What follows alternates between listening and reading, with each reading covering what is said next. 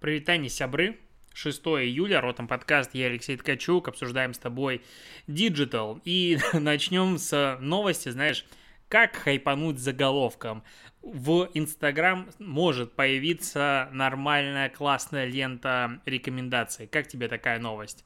Ни за что не догадаешься, откуда я беру и трансформирую этот заголовок.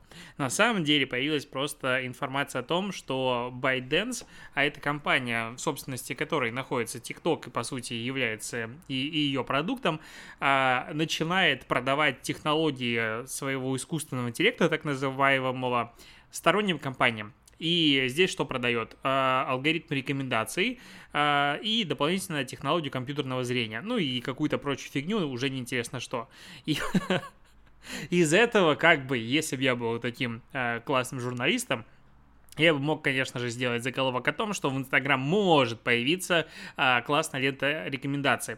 По факту же, понятное дело, что Facebook не будет покупать эту технологию, хотя, ну, не знаю, может быть, но вряд ли а, сам ByteDance согласится на такую сделку. Но при этом у а, продуктов уже есть а, первые клиенты. Это какое-то американское приложение Год. Я, честно, не знаю, что это такое. Сайт бронирования путешествий Vigo из э, Син, э, Сингапура и индонезийский стартап для онлайн-покупок Чилибели. Ну, название прикольное. Вот, и уже как бы начали пользоваться услугой, и теперь можно, вот, пожалуйста, кто хочет, тот покупай. А, в целом можно попробовать сделать а, рекомендацию подкастов на основе а, алгоритма ТикТока. Интересно, получится или нет. Было бы забавно на это посмотреть. Не знаю как, но было бы забавно. Ладно. Новость, э, которая прогремела буквально сегодня, ну, в моем инфополе, потом меня заинтересовала, а, что после внедрения iOS 14.5, которая сейчас уже вот 14.5, 14.6, установила уже 70% устройств на iOS, не понимаю, что делают остальные, честно говоря, но ладненько, допустим, не устанавливают. Так вот, после э, внедрения запроса на отслеживание э, личных данных у приложений на системе iOS, э, рекламодатели как бы не оценили все это дело и начали э, снижать бюджеты на, опять же, а, Apple девайса, на рекламу в Apple девайсах. Э, говорят пока исследователи о том, что расходы на рекламу на iOS с 1 июня по 1 июля 2021 года упали на треть, а расходы на мобильную рекламу на Android в это же время выросли типа на 10%. Но интересно. Опять же, пока я не видел никаких дополнительных подтверждений о том, что CPM там вырос либо изменился, потому что, ну, если аж на треть рухнуло сто... э, количество денег, которые тратят рекламодатели на iOS за месяц, ну, или там, опять же, непонятно за какой период времени, то здесь какой-то очень мало контекста. То есть э, на 30% это год к году или первое к первому числу. Ну, не, не написано. Так вот, и если на треть упало, то CPM, соответственно, должен быть подорожать, опять же, на треть, но конкуренция упала, а количество людей, которые э, смотрят рекламу, оно не изменилось, и количество рекламных показов как бы тоже, по идее, не должно было измениться. Ну, такая логика. Кроме того, интересна статистика о том, что э, примерно 33% пользователей согласилось делиться своими данными с разными приложениями. Опять же, это такая, типа, 33% пользователей. Что значит 33% пользователей? В каких системах система, в каких, э, ну, в каких приложениях разрешили, в каких приложениях отказали, а если там зависимость, если я в одном приложении согласился, в другом отказался, как мне считают, то есть, или это именно согласие, то есть на экранов суммарно вот показалось, допустим, миллион, из них 330 тысяч, а раз было отвечено да, а было отвечено нет. Ну, то есть, когда ты начинаешь немножечко понимать в данном случае цифры, ты начинаешь задавать большое количество вопросов, на которые статьи, к сожалению, адекватно ответить мне не могут могут. И это, конечно же, печально. А, Яндекс.Го появилась тут а, статистика. На днях сначала появилась презентация про их а, сервис самокатный. А сейчас появилась уже, а почему говорю статистика? Не знаю. Короче, появилась инфа о том, что хоп-хоп и Яндекс.Го запускает, планирует запустить аренду самокатов в э, Москве. Свой сервис аренды самокатов. И типа делать он будет это достаточно скоро. Вот буквально 7 июля будет представлен сервис аренды, уже тестируют самокаты, и будет аж 4000 штук а, в Москве. Посмотрим, что будет дальше. Ну, что тут сказать?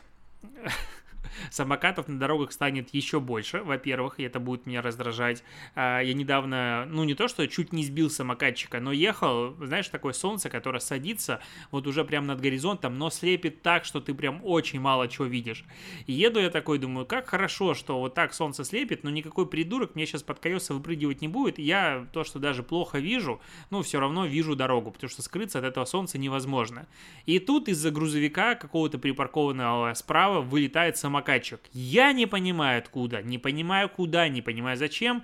Все, э, успешно как бы мы, мы разъехались, я ему а, просигналил оскорбленно своим, а, точнее он, на мой взгляд, задел мои чувства а, водителя мини, но вот такого как бы на дорогах становится все больше и больше, и когда ты стоишь в правой полосе, я начал уже даже, когда ты стоишь в правой полосе, смотреть в правое зеркало. Возможно, так надо делают все, но обычно ты смотришь только туда, откуда может что-то прилететь. Соответственно, в заднее зеркало и в левое, а, ну, именно стоя в правой полосе. А здесь самокатчики, еще какие-нибудь придурки там могут нестись, и, а, соответственно, даже поворачивая направо, тебе лучше посмотреть, что там сзади э, за тобой едет, чтобы потом не разбираться с этим пятном, размазанным под машиной. Какая-то грубая шутка.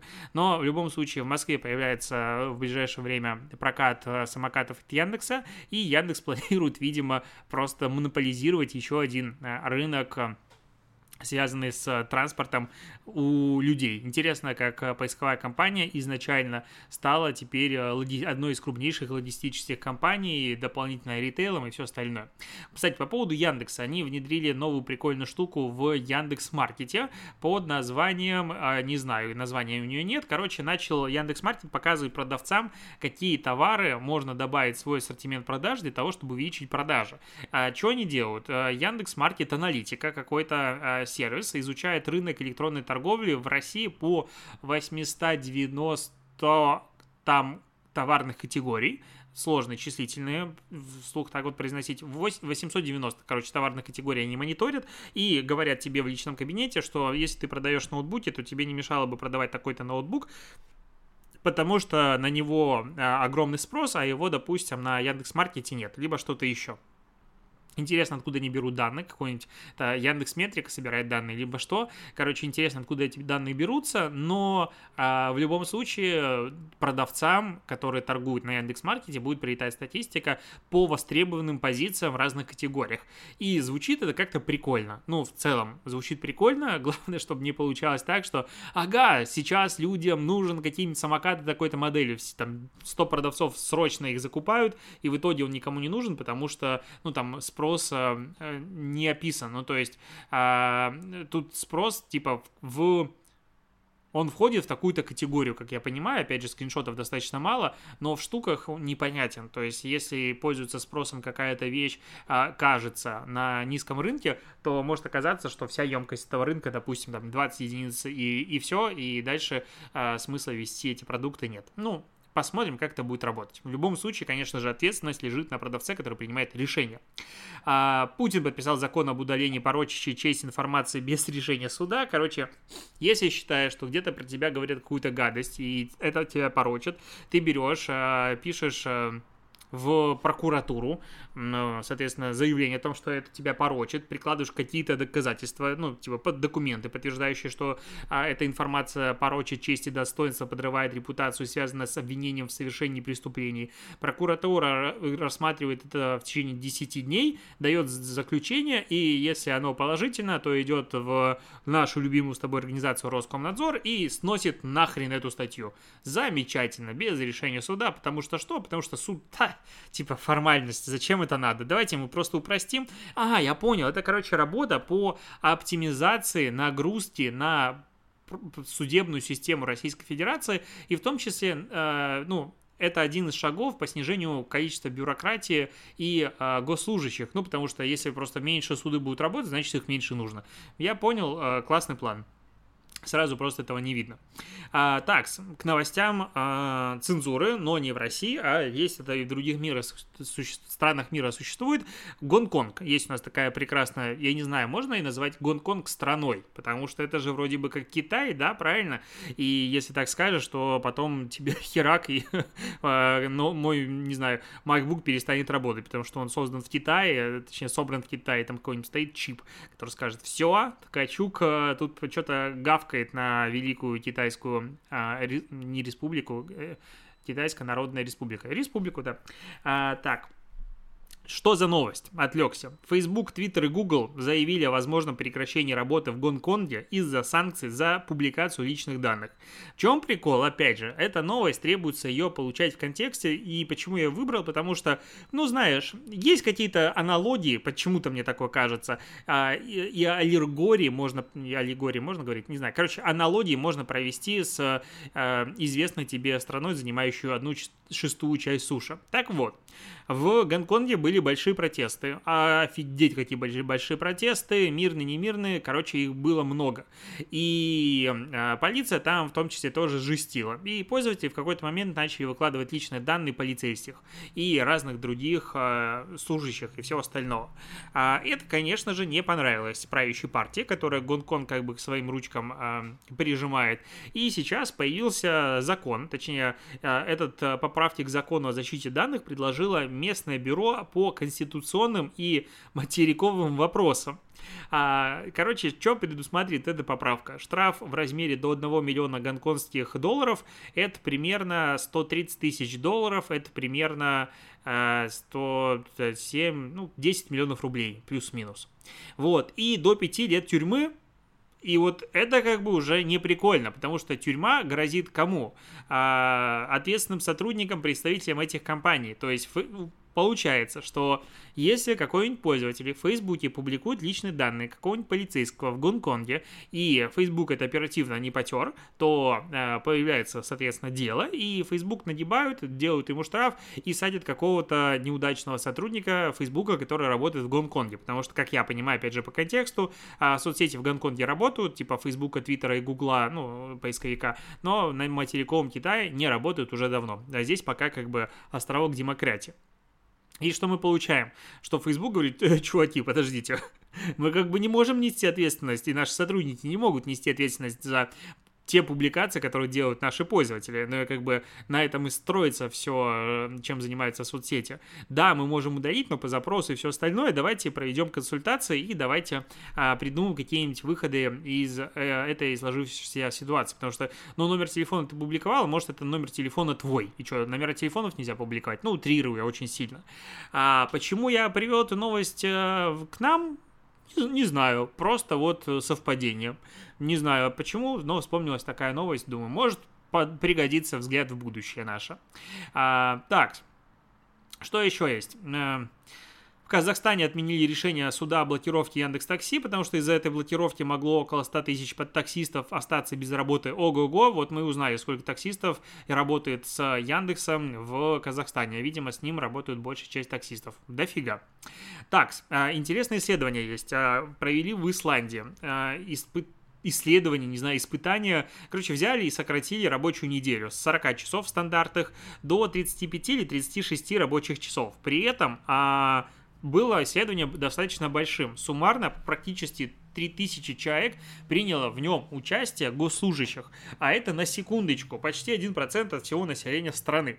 И что оказалось? Что как бы трудо точнее, количество работы, которую люди выполняли за меньшее время, не изменилось, то есть эффективность и производительность часа выросла, люди стали более счастливыми, вообще было все клево, были сплошные положительные эмоции, а воспринимаемый стресс и выгорание снизились, и потому что баланс типа жизни и работы улучшился, и все кайфово, все круто, и думают теперь, что делать с этим дальше.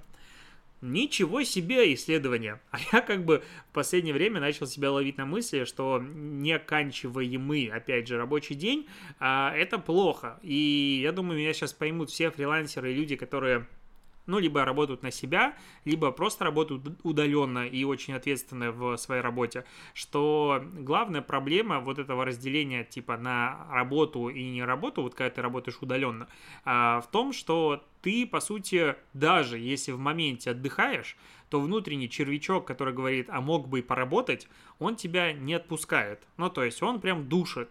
И, соответственно, ты полноценно отдохнуть можешь только в ситуациях, когда ты остаешься, ну, прям полностью без связи, или в ситуациях, когда ты, типа, плывешь в бассейне, не знаю, допустим, либо где-то еще, то есть где просто физически нет возможности встать и пойти что-то поделать. Во всех остальных случаях ты испытываешь небольшое угрузение совести, это прекрасная фома, а из-за того, что ты не трудишься. И это, конечно же, выматывает очень сильно, я заметил это по себе, очень хочется пересматривать э, подход к работе, э, хочется доделать все свои ключевые дела, вообще не беру сейчас ничего, каких проектов, много предложений, ничего не беру, потому что хочется выдохнуть. Вот прям взять, остановиться и типа какой-то условный отпуск, не знаю, позаниматься домом, а поехать э, построить забор вокруг дома, потому что мне тут начали прикидывать, сколько будет стоить э, забор, я точнее начал прикидывать, и это будет стоить примерно на много сотен тысяч рублей дороже, чем я бы хотел заплатить, назовем это так.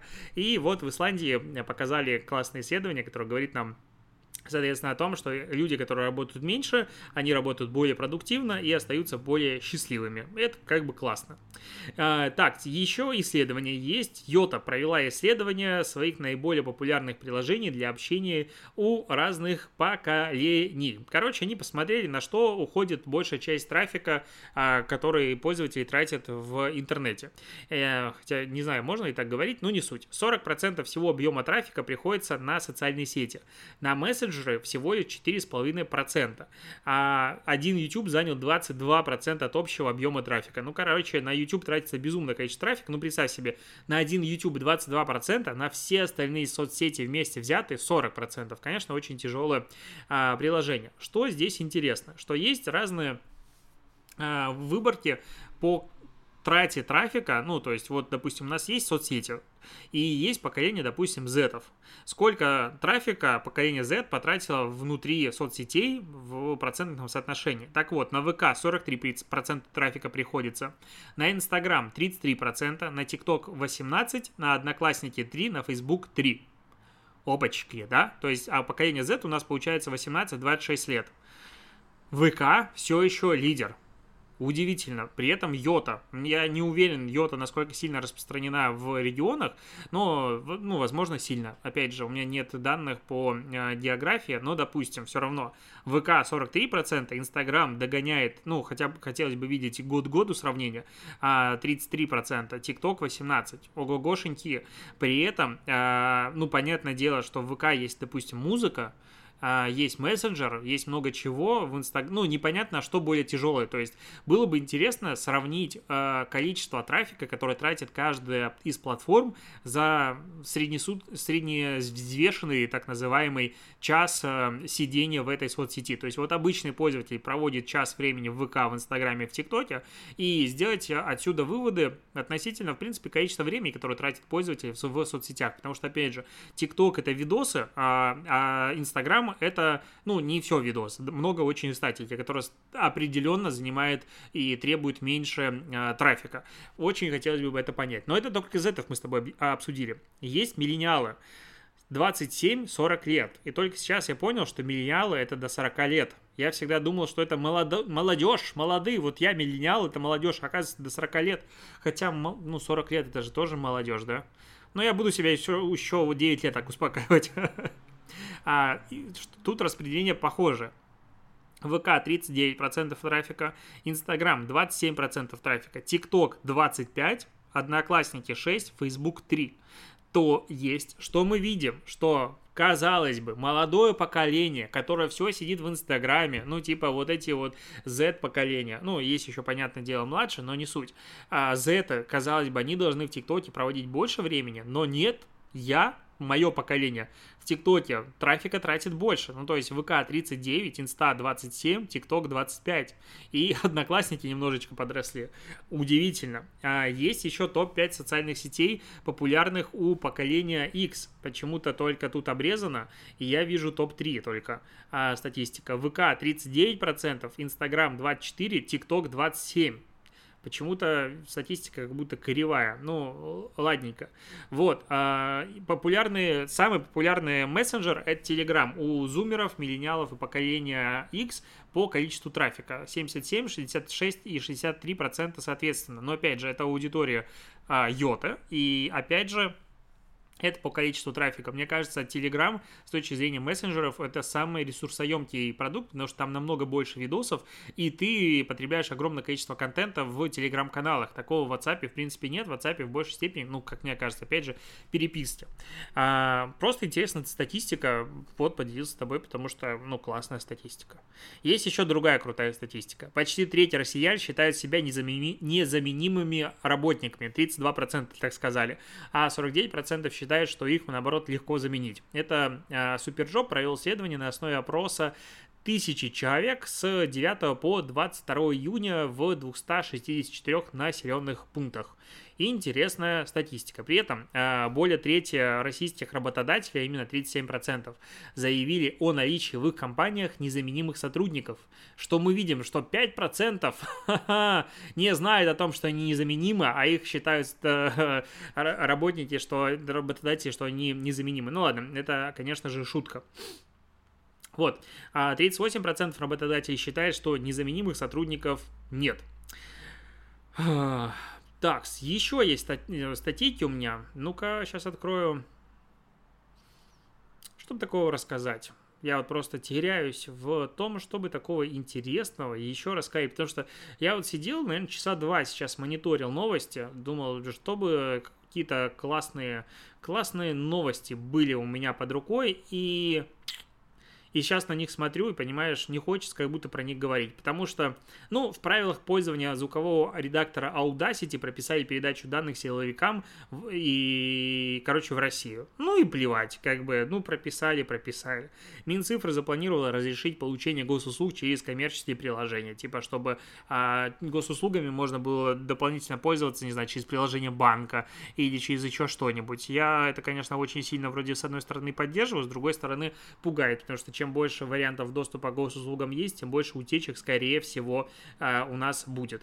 А, есть Большая статья лаборатории цифрового маркетинга CostPost проанализировала ценность контента, посещенного вакцинам от COVID-19 в соцсетях за первую половину 2021 года. Реально огромное исследование, в котором попробовали э, просуммировать ценность контента в социальных сетях вот, э, с упоминаниями э, разных э, разных вакцин. И спутник тут оказался на первом месте, он вышел вперед типа за счет того, что Путин рассказал, что им привился. А, и исследование заключается в том, что, чуваки, вы слишком мало тратите денег на э, продвижение идеи вакцинирования и вообще мало создаете контента. Но что здесь странное, что а, медийная ценность контента в соцсетях за 6 месяцев 2021 года у Спутник В, Спутник 5, не знаю до сих пор, как правильно говорить, Спутник V, 228 тысяч долларов. У Pfizer 227 тысяч долларов. Джонсон Джонсон 221 тысяча долларов. Что-то мне кажется, ну, я не знаю, каким образом это было э, исследование проводилось и что там суммировалось, но такое ощущение, что это очень, очень-очень-очень-очень-очень-очень-очень сильно заниженные данные. Ну, то есть какой-нибудь один Варламов а, вместе с Лебедевым, еще пара человек сказали что-то про спутник, а они говорили про это много, и там уже набралось больше. Ну, то есть, о чем здесь речь? Ну, каким образом это... Ну, короче, непонятно. Красивая графика, не спорно. Я позалипал, но не понимая, каким образом они это собрали статистику, что с этим делать дальше, я решил как бы проигнорировать эту новость и не понимаю, что в ней, как говорится, рассказывать. Наверное, буду заканчивать на этом подкаст, потому что Потому что если новостей нет, то и обсуждать нечего. Дополнительно рассказать тоже нечего. А, вот сегодня на РБК давал комментарии по поводу ситуации со Вкусвиллом. Прям понравилось, как мне все, как я рассказал. Посмотрим, что войдет в эфир на телевидение, и я буду прям в телеке, прикинь. Прикольно, что сейчас у каждого из нас, по сути, есть собственный телевизор, сторис и прочее, которым ты можешь транслировать, и аудитория тебя видит, и все остальное. Ну, то есть буквально ты выходишь в сторис, и это видят другие люди. Но попасть в телевизор, это по-прежнему что-то такое вау. Охват там, конечно, больше, да, бесспорно. Но, опять же, Одноразовый контакт целевой аудиторией в телевидении никоим образом не дает тебе ничего. Надо регулярный контакт, чистота контакта тащит. В принципе, весь маркетинг базируется на чем? Охват и его чистота. А креатив и прочие приколы созданы для того, чтобы а, попытаться соптимизировать эту стоимость охвата и а, удешевить его или, наоборот, чуть повысить запоминаемость. Ладно, на этом буду заканчивать. Спасибо, что дослушаешь подкаст. Уж слышимся с тобой завтра. Я надеюсь, надо добавлять, потому что иду вакцинироваться утром. Но я шучу. А, я уверен, что качество сигнала в моем телефоне после вакцины повысится. Пока.